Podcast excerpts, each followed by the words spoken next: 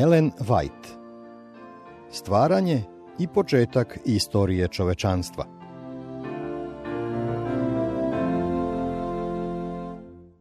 Trinaesto poglavlje. Proba vere. Ovo poglavlje zasnovano je na prvoj Mojsijevoj 16, 17, 18 do 20, 21, 1 do 14, 22, 1 do 19.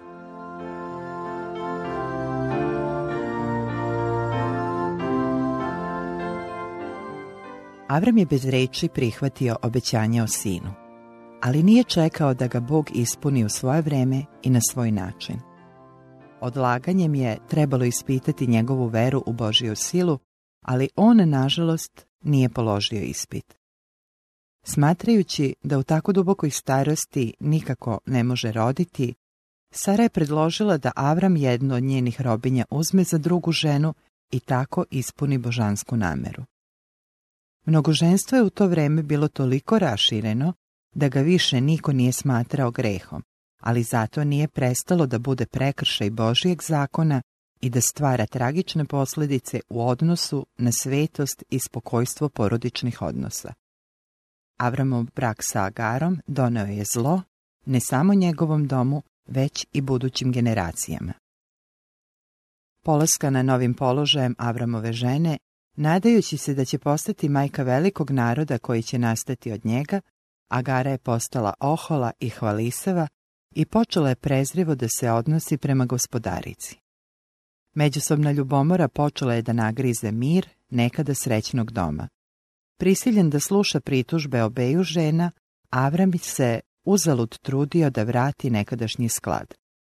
Iako ga je uporno nagovarala da uzme Agaru, Sara mu je sada prigovarala. Želela je da otera svoju suparnicu, ali je Avram odbio jer je Agara nosila njegovo dete. I kao što se iskreno nadao, trebala je da mu rodi obećanog sina.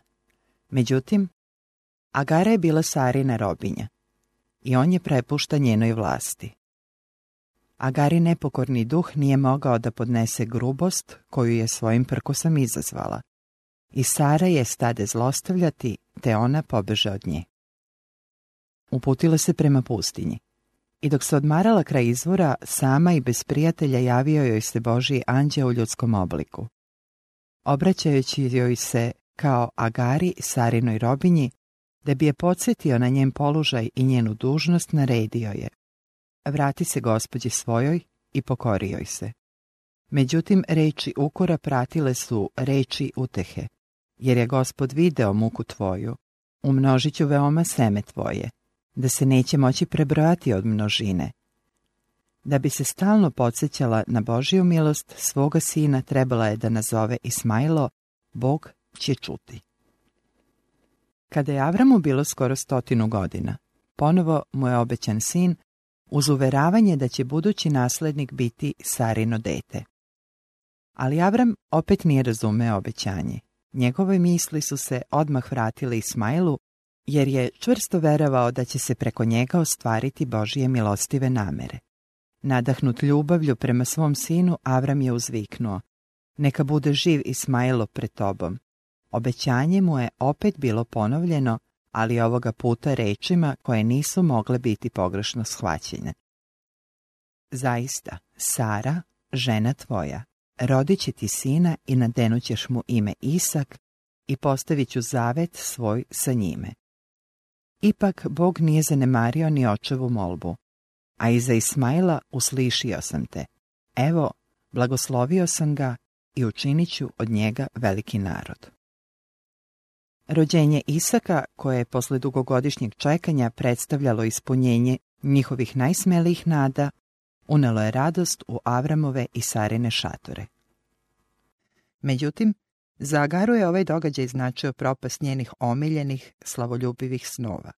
Ismaila, koji je već bio mladić, svi u logoru su smatrali naslednikom Avramovog bogatstva i blagoslova obećenih njegovim potomcima. Sada je odjednom bio potisnut. Razočarani majka i sin su omrznuli Sarino dete. Sveopšte slavlje pojačavalo je njihovu ljubomoru, sve dok se Ismailo nije usudio da otvoreno ismeva naslednika Božijeg obećanja.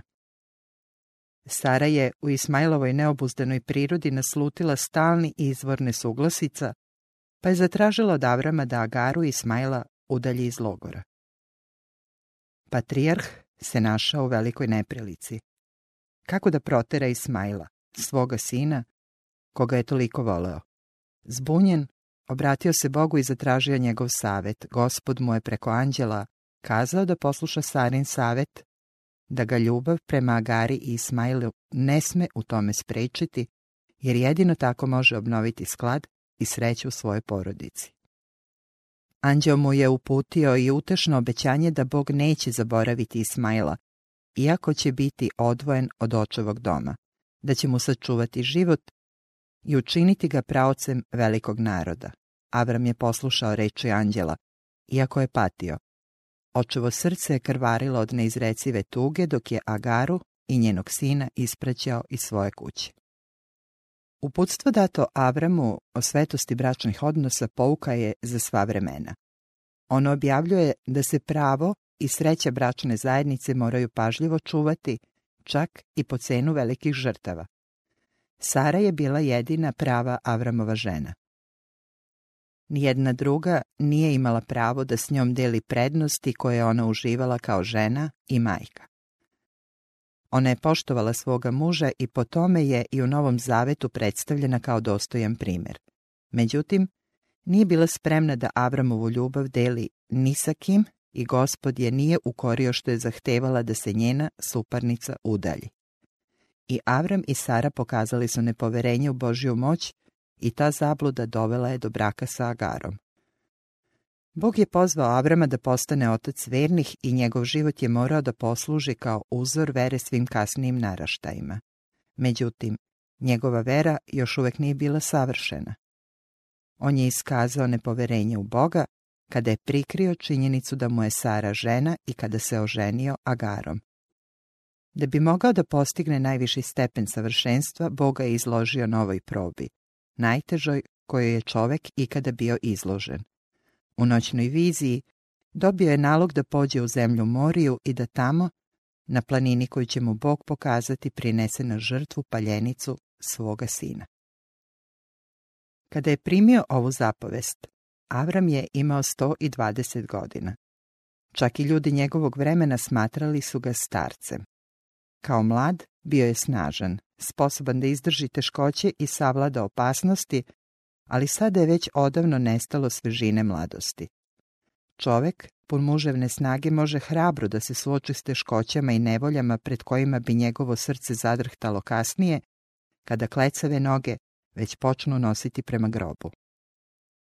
Međutim, Bog je ovaj posljednji, najteži Avramov ispit odložio za vremena kada će teret godina teško pritiskati njegova pleća i kada će čeznuti da se odmori od briga i teškoga rada.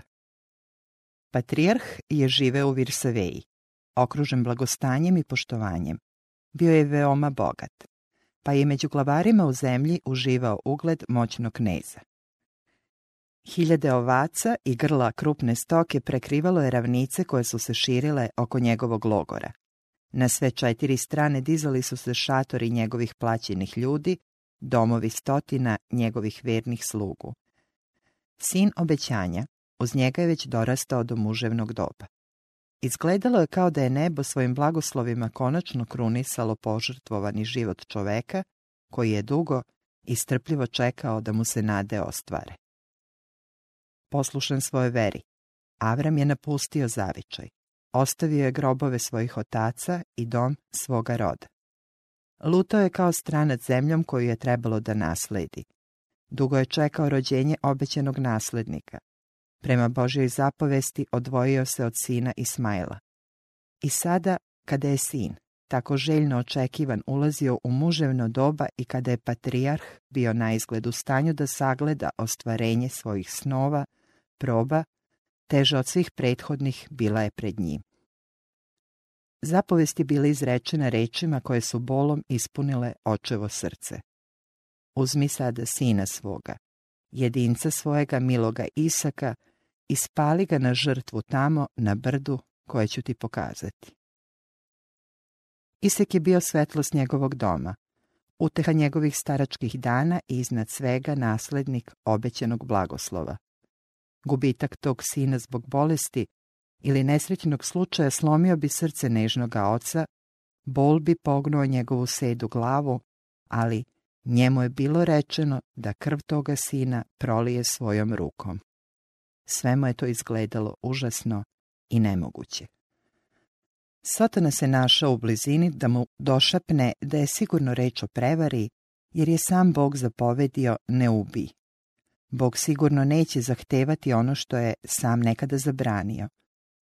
Izašavši iz šatora, Avram je podigao pogled prema smirenom blistavilu vedrog neba i setio se obećanja izrečenog skoro pre 60 godina, da će njegovo potomstvo biti bezbrojno kao i zvezde. Ako je obećanje trebalo da se ispuni preko Isaka, kako bi mogao da bude osuđen na smrt?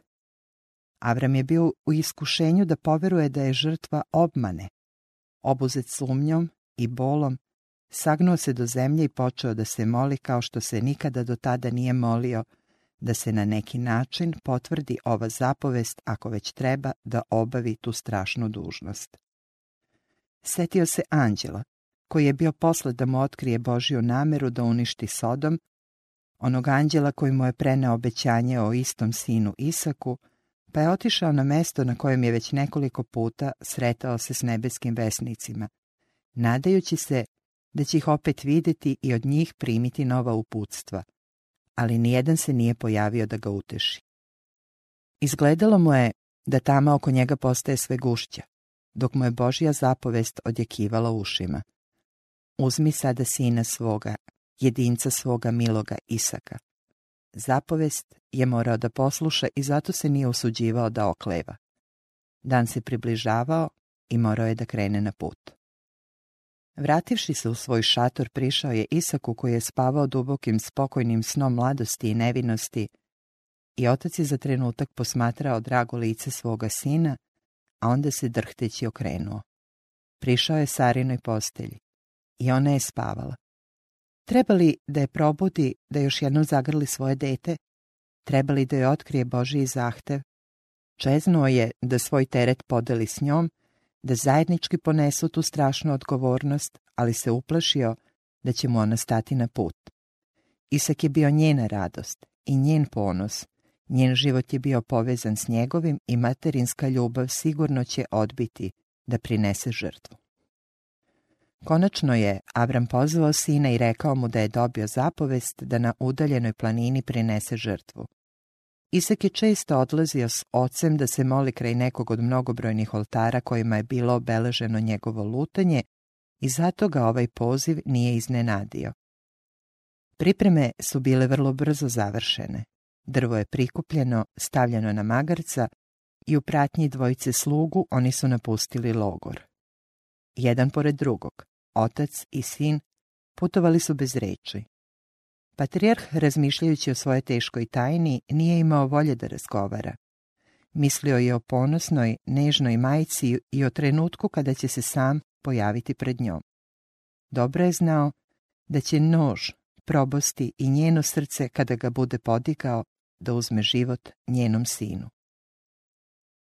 Taj dan, najduži dan u dotadašnjem Avramovom iskustvu, polako je prilazio kraju.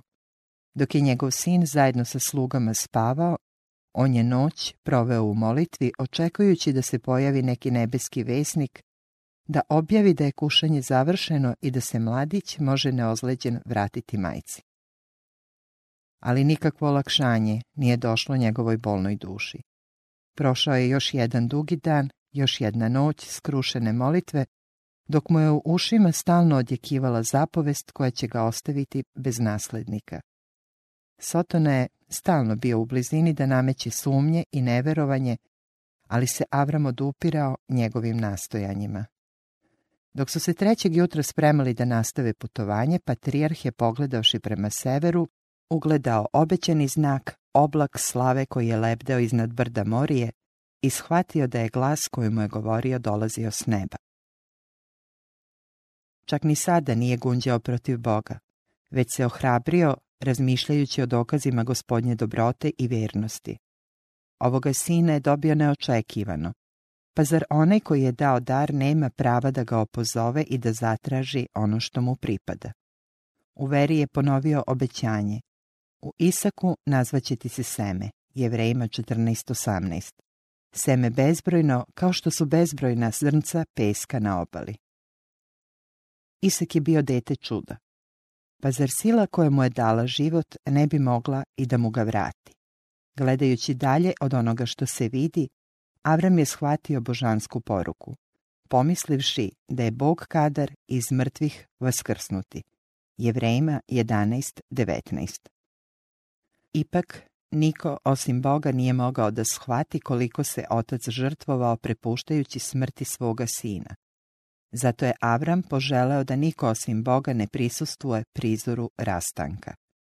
Rekao je slugama da ostanu, govoreći, ja i dete idemo onamo, pa kada se pomolimo Bogu, vratit ćemo se k vama. Natovario je drva na Isaka, na onog koji je morao da posluži i kao žrtva, uzeo nož i vatru, pa su zajedno krenuli prema vrhu planine dok se mladić pitao odakle će se, tako daleko od stada, pojaviti žrtva. Konačno je progovorio. Oče, eto ognja i drva, a gde je jagnje za žrtvu? O, koliko je ova proba bila teška. Kako se nežno ime oče moj duboko urezalo u Abramovo srce. Ne, još nije mogao da mu kaže. Bog će se, sinko, postarati za jagnje sebi za žrtvu, jedva je rekao. Na izabranom mestu sagradili su oltar i položili drva na njega. I onda drhtavim glasom Avram je sinu preneo božansku poruku.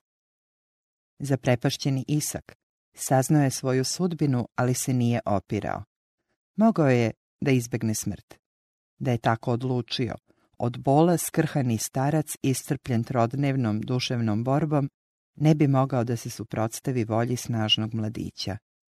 Međutim, Isak je bio vaspitan da sluša, spremno i s poverenjem, i kada mu je bila otkrivena Božija navmera, pokorio se. On je delio Avramovu veru i smatrao je da mu je ukazana čast da svojim životom priloši na žrtvu Bogu. Nežno je pokušao da ublaži bol svoga oca da ojača njegovu nemoćnu ruku koja ga je vezivala uz oltar. A onda su bile izgovorene posljednje reči pune ljubavi, prolivene posljednje suze, zagrlili su jedan drugoga posljednjim zagrljajem.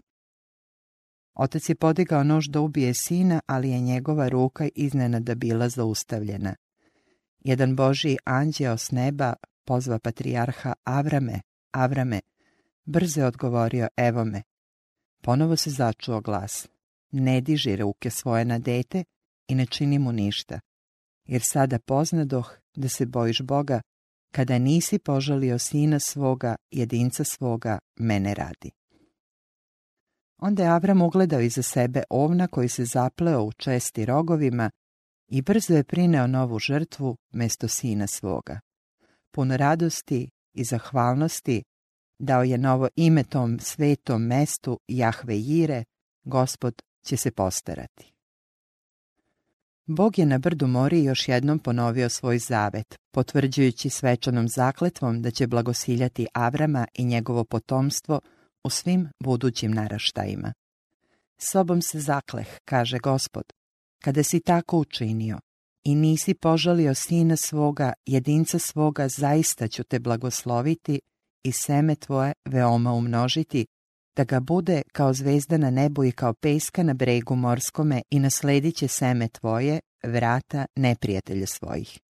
I blagoslovit će se u semenu tvome svi narodi na zemlji, kada si poslušao glas moj. Avramovo veliko delo vere stoji kao stub od ognja, koji osvetljava puteve Božijih slugu u svim budućim vekovima. Avram se nije trudio da nađe izgovor i ne posluša Božiju volju. Za vreme tog trodnevnog putovanja imao je dovoljno vremena da razmisli i posumnja u Boga da je želeo da sumnja. Mogao je da tvrdi da će ga zbog žrtvovanja sina proglasiti ubicom, drugim Kainom, da će zbog toga i njegovo propovedanje biti odbačeno i prezreno, pa tako umanjena i njegova moć da čini dobro svojim bližnjima. Možda je mogao da potraži da zbog svoje starosti bude oslobođen poslušnosti. Međutim, patrijarh nije pokušao da se opravda ni jednim izgovorom. Avram je bio čovek. Njegove strasti i sklonosti su bile slične našima. Ali on se nije zaustavljao da pita kako će se obećanje ispuniti ukoliko Isak bude žrtvovan. Nije zastajao da se prepire sa svojim bolnim srcem. Znao je da je Bog dobar i pravedan u svojim zahtevima, pa je doslovno izvršavao zapovest. Avram poverova Bogu i primi mu se u pravdu i prijatelj Božiji nazva se. Jakov 2.23 Pavle kaže Poznajte dakle da su ono sinovi Avramovi koji su od vere. Galatima 3.7 Avramova vera iskazala se delima. Avram, otac naš, ne opravdali se delima kada prinese Isaka, sina svoga na oltar. Vidiš li da vera pomaže delima njegovim i kroz dela savrši se vera? Jakov 2, 21, 22 Ima mnogo onih koji ne uspevaju da shvate odnos između vere i dela. Oni kažu, samo veruj u Hrista i bit ćeš siguran. Ne moraš se uopšte truditi da držiš zakon. Međutim, istinska vera pokazuje se u poslušnosti. Hristos je kazao nevernim jevrejima. Kada biste vi bili deca Avramova, činili biste dela Avramova. Jovan 8.39 Govoreći o ocu vernih, gospod je izjavio. Avram je slušao glas moj i čuvao naredbe moje, zapovesti moje, pravila moja i zakone moje.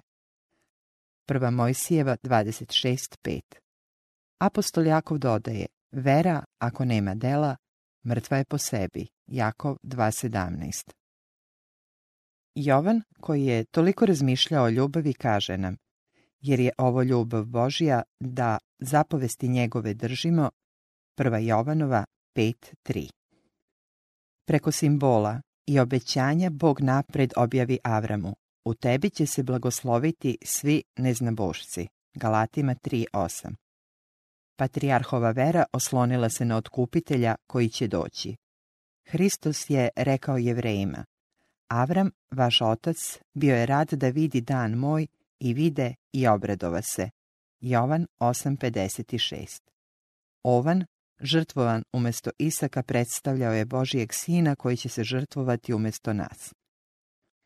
Kada je čovjek bio osuđen na smrt zbog prestupa Božijeg zakona, otac je gledajući svoga sina rekao grešniku, budi živ, našao sam otkup za tebe. Da bi Abramu zauvek objasnio suštinu evanđelja, ali i da bi okušao njegovu veru, Bog mu je zapovedio da žrtvuje svoga sina. Agonija, kroz koju je prolazio u toku mračnih dana svoga strašnog iskušenja, bila je dozvoljena da bi utemeljen na ličnom iskustvu shvatio bar nešto od veličine iskupiteljske žrtve koju je beskrajni Bog prineo za čovekovo otkupljenje. Nijedna druga proba ne bi Avramu nanela takve duševne muke kao zahtev da žrtvuje svoga sina. Bog je dao svoga sina da prođe kroz agoniju, smrti i sramote.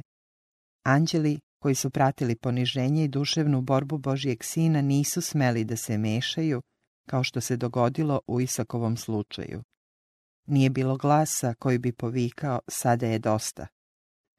Da bi spasao izgubljeni rod, car slave je žrtvovao svoj život. Može li se pružiti neki jači dokaz beskrajnog Božijeg saočešća i njegove ljubavi, koji dakle svoga sina ne poštede, nego ga predade za sve vas, kako dakle da vam s njim sve ne daruje? Rimljanima 8.32 Žrtva koja je zahtevana od Abrama nije tražena samo zbog njegovog ličnog dobra, niti samo zbog dobra budućih naraštaja, već je trebalo da posluži kao pouka bezgrešnim bićima koja žive na nebu i na ostalim svetovima. Područje sukoba između Hrista i Sotone, područje na kome se ostvaruje i plan spasenja, predstavlja učbenik svemiru. Pošto je Avram pokazao nedostatak vere u Božija obećanja, Sotona ga je optužio pred anđelima i pred Bogom da je propustio da ispuni uslove zaveta i da je zato nedostojan njegovih blagoslova. Bog je želeo da pred cijelim nebom dokaže verno svoga sluge, da prikaže da ne može prihvatiti ništa manje od savršene poslušnosti i da svima njima potpunije objavi plan spasenja. Nebeska bića posmatrala su prizor kušanja Avramove vere i provere Isakove poslušnosti. Proba je bila mnogo teža od Adamove. Da bi poštovali zabranu koja im je bila izrečena, naši praroditelji nisu morali da se izlažu nikakvim patnjama, dok je zapovest od Avrama tražila najbolniju žrtvu. Cijelo nebo je sa divljenjem i čuđenjem posmatralo Avramovu nepokolebljivu poslušnost. Cijelo nebo je odalo priznanje njegovoj odanosti. Sve sotonine optužbe pokazale su se kao lažne. Bog je objavio svom sluzi, sada poznah da se bojiš Boga, kada nisi požalio sina svoga, jedinca svoga mene radi. Boži zavet, potvrđen Avramu zakletvom pred stanovnicima drugih svetova, svedoči da će poslušnost biti nagrađena. Čak i anđelima bilo teško da razumeju tajnu otkupljenja, da shvate da zapovednik neba, Božiji sin, mora da umre za grešnog čoveka. Kada je Avramu bila izrečena zapovest da žrtvoje svoga sina, sva nebeska bića su s velikom pažnjom počela da prate događaje. S najvećom ozbiljnošću posmatrali su svaku pojedinost.